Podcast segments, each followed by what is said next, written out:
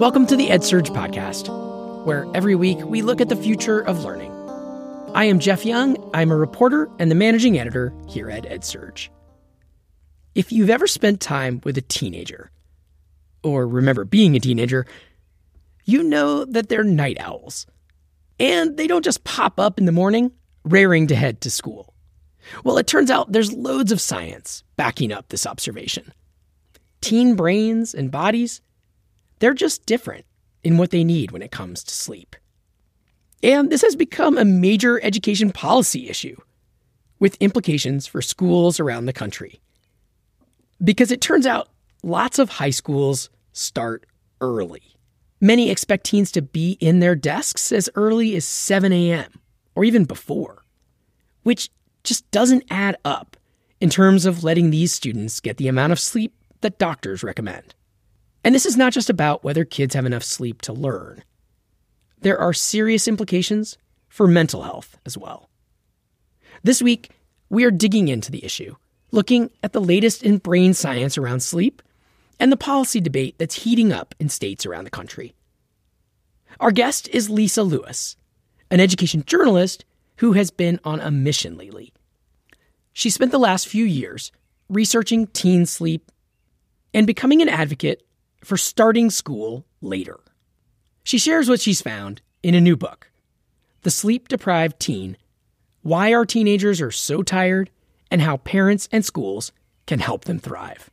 We started our conversation by talking about the science of sleep and about a very unusual summer camp, which it turns out was pivotal in the modern understanding of teen sleep. The official name was the Stanford Summer Sleep Camp, and it was um, it, it, had the trappings of a camp in that it, it you know was for uh, kids and teens and, and they came and they did have camp activities. This was held on the campus but really it was a sleep study. Research scientific research. Absolutely. So this was um, sleep research. The camp itself ran for a decade from 1976 to 1985 and um, it really was a, a, um, a, a long term sleep study of kids and adolescents to look at teen sleep because prior to then, there really had not been um, as much done looking at sleep during the day and particularly looking at the specifics of teen sleep. So these campers, you know, they they check in for camp, but as part of that, they got electrodes um, basically glued to their skull. They had a couple that were you know, nested in their hair. They had a couple by their eyes. They had one by their chin, and they had these little cords that ran from them. Um, one of the former campers, who's an adult now, said it was sort of like the cord that runs out of your iPhone. And so all these cords would sort of then be tied up behind their heads in this little ponytail and they had wore these electrodes the entire time. So in between doing sort of the normal camp activities, you know, eating meals and playing volleyball and going for ice cream, they had to go back to their rooms every 2 hours and take naps. And that was the real purpose of it. So it had to sort of be surrounded by all the, the trappings of, of a, a, camp so that it was enjoyable enough for the kids to keep them coming back each year. I love the detail of they couldn't go in the lake, the beautiful lake, because of the, the, the electrodes, but but they had a lot of activities. And then the, the obviously the scientists are are getting information uh, through this. Yes. So what they were doing is um, basically they were studying how long it took them to fall asleep and there was a, a new test that uh, had just been developed called the mslt the multiple sleep latency test which is essentially how long does it take you to fall asleep? That's what the term sleep latency means. Um, and so they were taking naps and they were measuring how long it, it took these, these kids and teens to fall asleep and um, they were you know getting a full night's sleep at night. And what they found was that across the board the kids and the teens were getting about nine and a quarter hours of sleep each night. But the teens often were um, falling asleep much more quickly during nap time. So these nap times were uh, capped at 20 minutes and they would either fall asleep and then they would uh, if they did actually fall asleep they would be woken up because they didn't want them to actually sleep during the day because then that was going to affect their sleep at night. But the fact that they were able to fall asleep during the nap time was very telling. And so um, they were essentially gathering all these records about their sleep patterns and uh, through that that was one of the ways that um, that was the, the first major um, insights into teen sleep really were gathered as a result of that camp.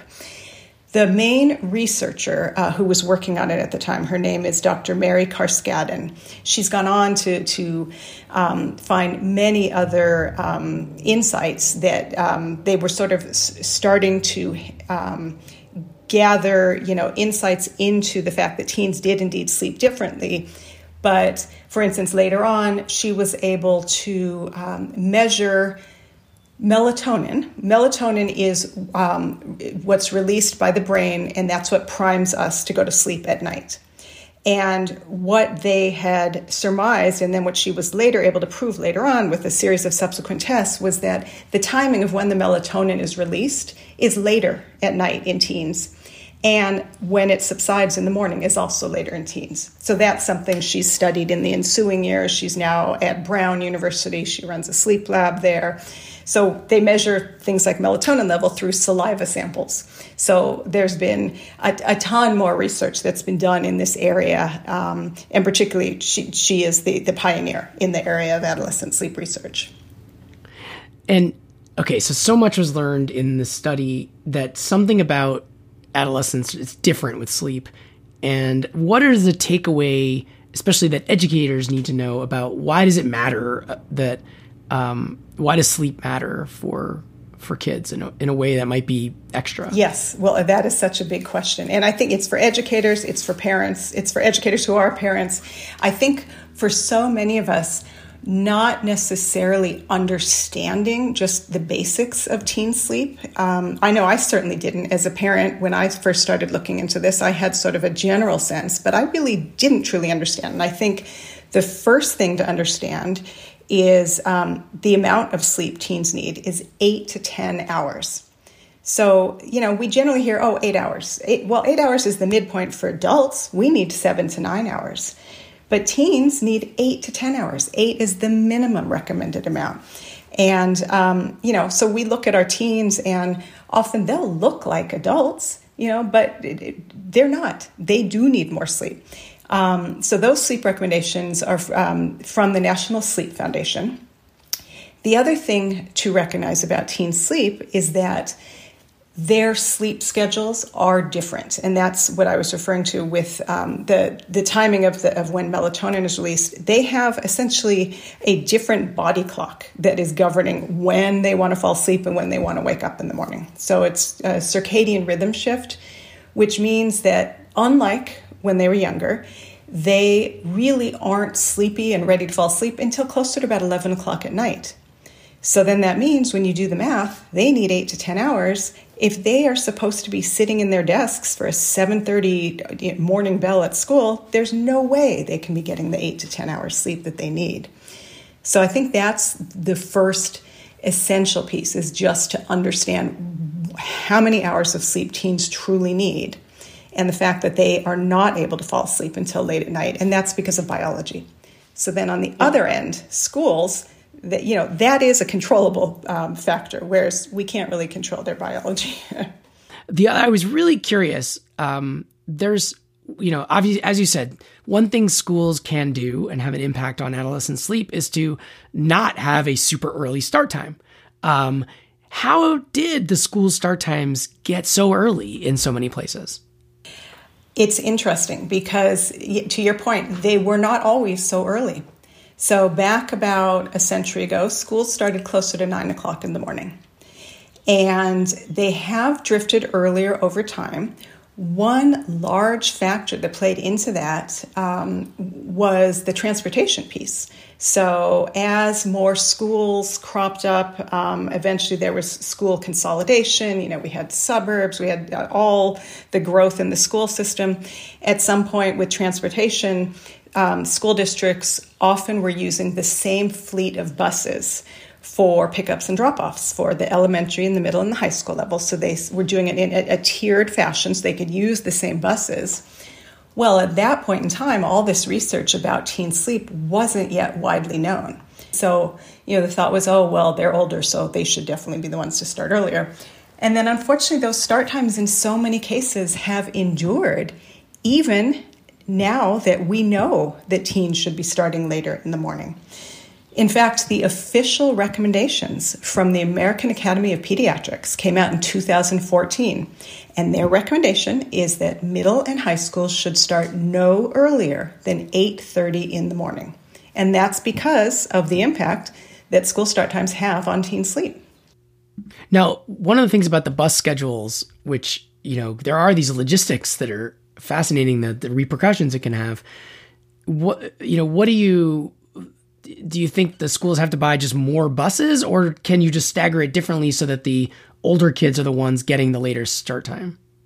I, am hesitating because there are so many different ways that a district can address that question. Because, as you know, every situation is different. They, you know, they all have un- unique little aspects to them. So, broadly speaking, um, some districts can do that flip. So if the elementary schools were starting the latest and high schools are starting the earliest, they can flip that, um, which does make more sense in terms of what matches with when the kids are awake and ready to learn. Um, that generally makes the most sense. There are a couple caveats. The first is that you don't want elementary school starting at 7:30 in the morning either, generally speaking. So any schools that are starting that early, you might need you might want to take a look at that. I mean, is that really what's best for the students? Because ultimately, I think we would agree we want to be doing what's best for the students. Um, so, one other piece uh, to keep in mind is in a case like that where a district might be able to look at flipping the schedule because they already have different start times for, say, elementary versus high school, with the elementary school starting later and the high schoolers starting early. Well, parents are already familiar with those different start times. That would mean a parent whose kid has gone through the district already experienced what it was like to get their kids to school at that later time when they did have an elementary school student. Um, and the, one of the things that I really realized when I was looking at the history of this and, and looking at how these start times came about was that they weren't designed with student well being in mind. They weren't really designed with um, families in mind. I mean, I think you know, as a parent, we adjust to the school schedules. They don't mirror the work schedule, they don't mirror our lives. If you are a full time working parent, you don't generally get summers off and winter break and days off that happen to exactly coincide with teacher prep days. So these are all things that parents already are doing to adapt their schedules to whatever the school schedule is. Um, so for schools that may be looking at making a change like this, it absolutely does require change for parents. And I think sometimes it's just the um, the idea of change that's so hard because we've already had to adjust and create our schedules around the school start time. So it, it does take time. It's very important to have a transition time period built in so that schools and parents and all the other ancillary activities that surround the school day can have time to adjust and also to really recognize why we're doing it it's being done because this is the right thing to do for our kids for their their health and their well-being. I mean this is literally what every single medical group out there recommends. The american academy of pediatrics the american medical association the american psychological association. The list goes on and on. This is what is best for our kids. It's mental health as well as their ability to learn oh absolutely and mental health is such a huge piece of it so we know there is a link between mental health and sleep.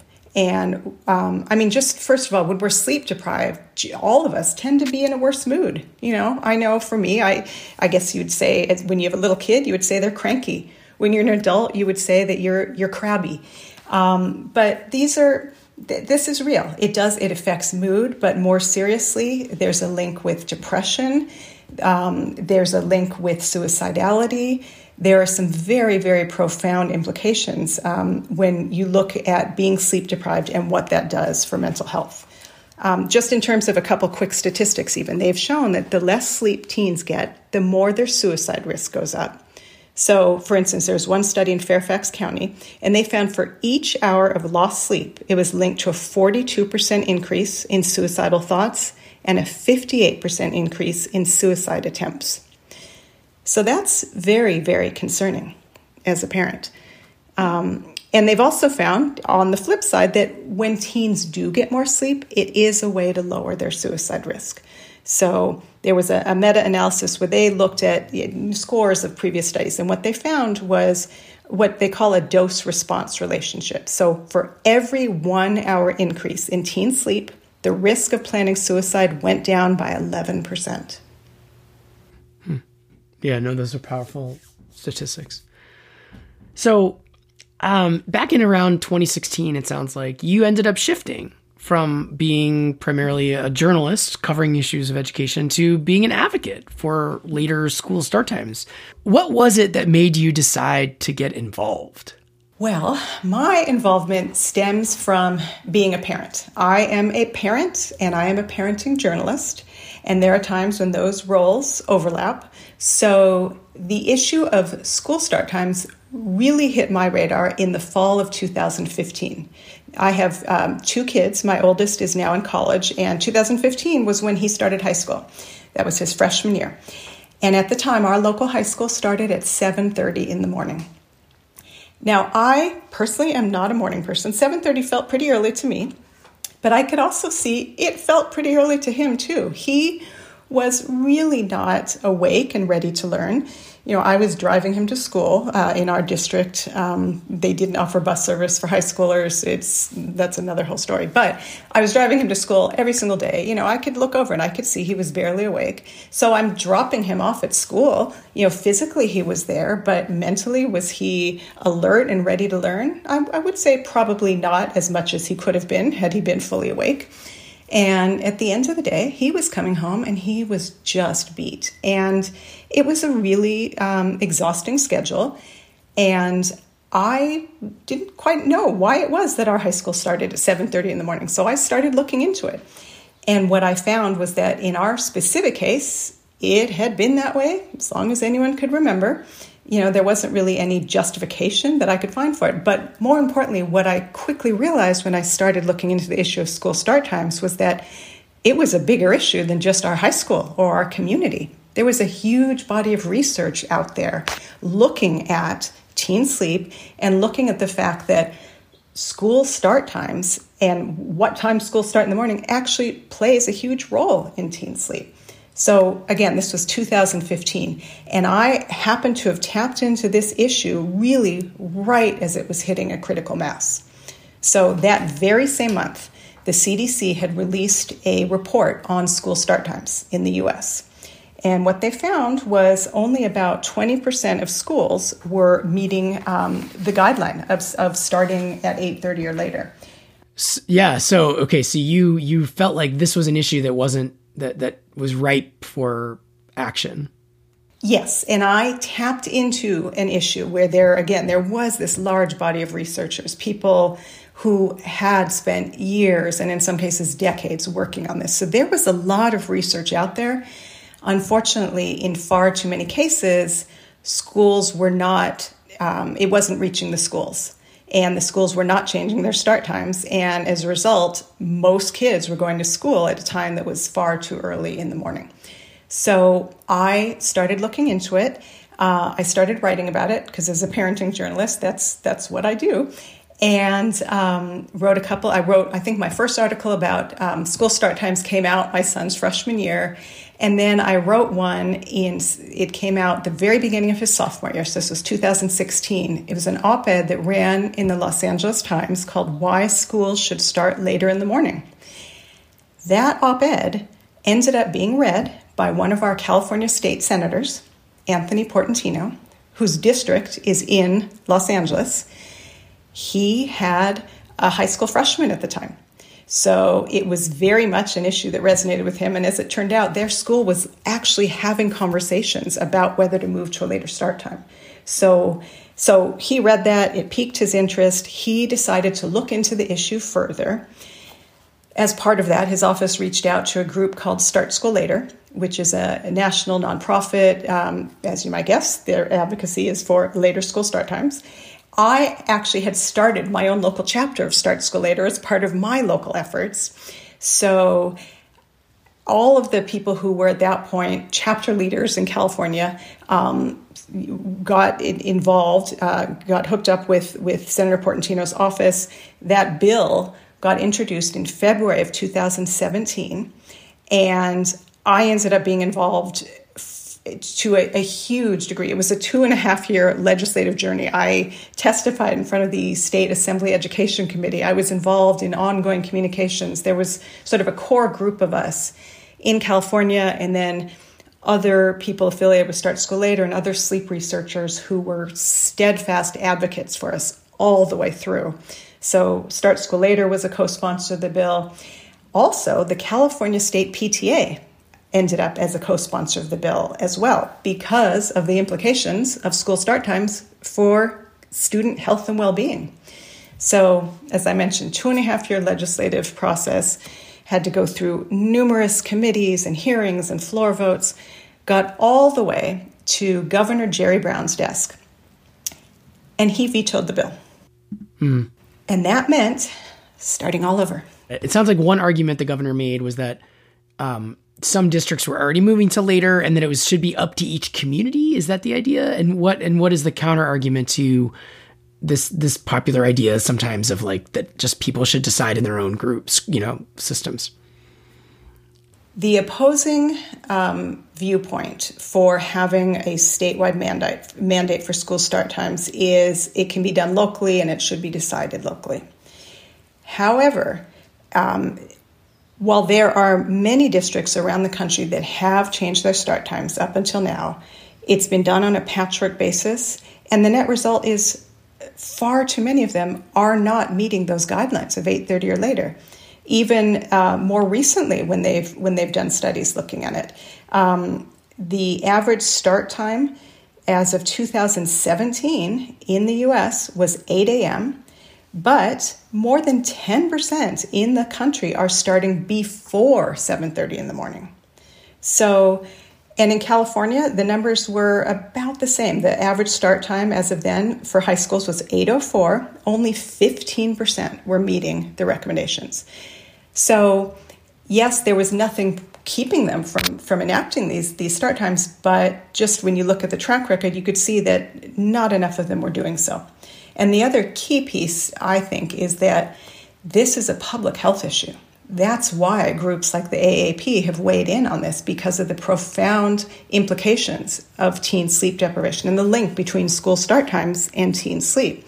So, when you talk about other public health issues like asbestos or lead paint, those are not left to local discretion. Those are typically handled at the state level. So, I think that's really one of the most important pieces to keep in mind here is truly this is a public health issue. And then this gets back to the mental health piece that you had mentioned. We know teen mental health was already poor even prior to the pandemic, and it's only gotten worse since. So that's incredibly concerning. And you have other groups sounding the alarm on that. The US Surgeon General issuing a special advisory on teen mental health. It's like every few months there is very concerning data that comes out. So for me, keeping in mind all of those implications of school start times, it makes it pretty clear that really we need to be viewing it through the lens of it being a public health issue. Why do you think the issue hasn't been faster to change with all these, you know, the research and other factors you've mentioned? That's a good question. Um, yeah, I should say, again, there are probably hundreds of districts around the country that have made the change. One of the things that's sort of difficult is there is no central repository or central database. So it makes it hard to, to be able to give you an exact number. However, this group, Start School Later, that I mentioned, they do track what they can based on media reports. Because generally speaking, when a school changes its start time, you know, it does get covered somewhere. So, so that's sort of the best way to sort of track it. Um, as far as why more districts have not done so, I think in some cases it, it's, it, it's difficult when you talk about change, just the concept of change is difficult. We have so much already on our plates, you know, as I mentioned, certainly for parents and for teachers, that everything has been built around whatever the schedule is. So that does represent a disruption to the status quo, and there is a certain transition, and you know that that can be inconvenient. And so I think it's been far too easy to sort of not make this change, even knowing it might be the right thing to do. There's the reality of, well, you know, we've got all these other things we're, we're working on right now, and it, it just becomes one of those things that doesn't become um, the top priority. And that's why I think in California it's so significant that there will be this state law going into effect July 1st. So it went through the whole process again. It got signed into law by Governor Gavin Newsom in 2019. But there was a key piece of it, which is there was a three year implementation window so that it would allow enough time for schools and communities to prepare because that, that is the best practice. You do want to give people enough notice every community, as I mentioned, is going to be different in terms of what are the specifics in that community, whether it's their bus schedule or whether it's sports or whatever it is that needs to be addressed. So, having that three year implementation period is really crucial. So, that means in California, July 1st of 2022 is when this new law goes into effect, which is, um, which is just amazing to see. And because the number of kids that that's going to affect. In, in California, public school enrollment for middle and high schools is over 3.3 million. What has surprised you most in your research on this topic? Well, you know, a couple things. So I came into this as a parent who really wanted to learn more. And um, you know, I say I sort of I wrote the book that I wanted to have when my eldest was entering high school because I did really want to understand about you know why school started started so early, but also to know more about teen sleep. So I think. Um, finding out about that was key and realizing how many people don't necessarily recognize that teens really do need eight to 10 hours of sleep um, I was really surprised when I saw some of the data in terms of the school start times of how early other schools were starting too. Because I mentioned our school started at 7:30. I found another school here in the in the larger Southern California area, public school. As of today, their morning bell rings at 6:55 a.m. So I was pretty astounded when I found that out because that's mandatory. That's you must be sitting at your desk or you are marked absent or tardy or, or truant if you if you keep not showing up. Um, and so just seeing some of those numbers that in a couple of states like Louisiana, the average start time is 7:30. Massachusetts 7:38. So really realizing the scope of this issue. Um, so I think it's really for me helping share uh, this information, helping spread awareness just of how important teen sleep is is kind of what what I've tried to focus on here and to help other parents understand too because I know I didn't I didn't know when I started looking into this. Um, and once you start looking at, at some of this information you realize uh, across the board all the profound implications that being sleep deprived has that there is literally nothing we do better as a result of being sleep deprived. Mm. and your own did, did your own children uh, benefit at all or did their schools stay at this early start time well, my son, uh, he did not um, get to see the later start times during his high school years. So he's in college now. But he was he was very interested in watching the whole progression. My daughter, who is a high school junior, um, does have later start times now. And what happened was in our local district, as happened in many districts around the country and, and also here in California, was that when the pandemic hit, schools had to abruptly shift to remote schooling at that point, many of them actually changed their start times and shifted to a later schedule. And that's certainly what happened here. And then once in-person schooling resumed, they kept that 8:30 start time. And particularly in California, for any school that had done that, it made all the sense in the world to maintain that later start time rather than revert to an earlier time and then have to switch it again because of the July 1st implementation date. And did you notice a difference for your daughter? Yeah, she's happier when she gets more sleep. I know certainly as a parent it's easier. Um, it's interesting though because that that just touches on something that sometimes comes up, which is as your kids get older, you don't necessarily have to do as much in the morning for them or with them. You know, you cannot expect a six year old to get out of bed and get themselves to school, you know, get themselves dressed and, and make their lunch and make their breakfast and do all that stuff. By high school, really, you know, it's a different story. And in many cases, high schoolers are driving themselves to school. So definitely um, it, it's an easier situation. Um, but yes, certainly as a parent, I've benefited too. All right. Well, I think we'll leave it at that. Thank you so much for for being here and for sharing all this. Thank you for having me. This has been the EdSurge podcast. Every week, we bring you conversations like this one. If you like the show, please take a minute to leave us a rating or a review wherever you listen. And you can sign up for the EdSurge podcast newsletter to get reminders and show notes about every episode. Just go to edsurge.com and click on the word newsletter at the top right. And a reminder that we will be doing a live taping of the EdSurge podcast next month at the ISTE Live conference in New Orleans. We're going to be diving into the role education could play in the emerging metaverse. So, if you're heading to that event, we hope to see you in person. This episode was written and produced by me, Jeff Young, and you can find me on Twitter at jryoung or email me at jeff at edsurge.com. Music this episode by Rowan Jane. We'll be back next week with more on the future of learning. Thanks for listening.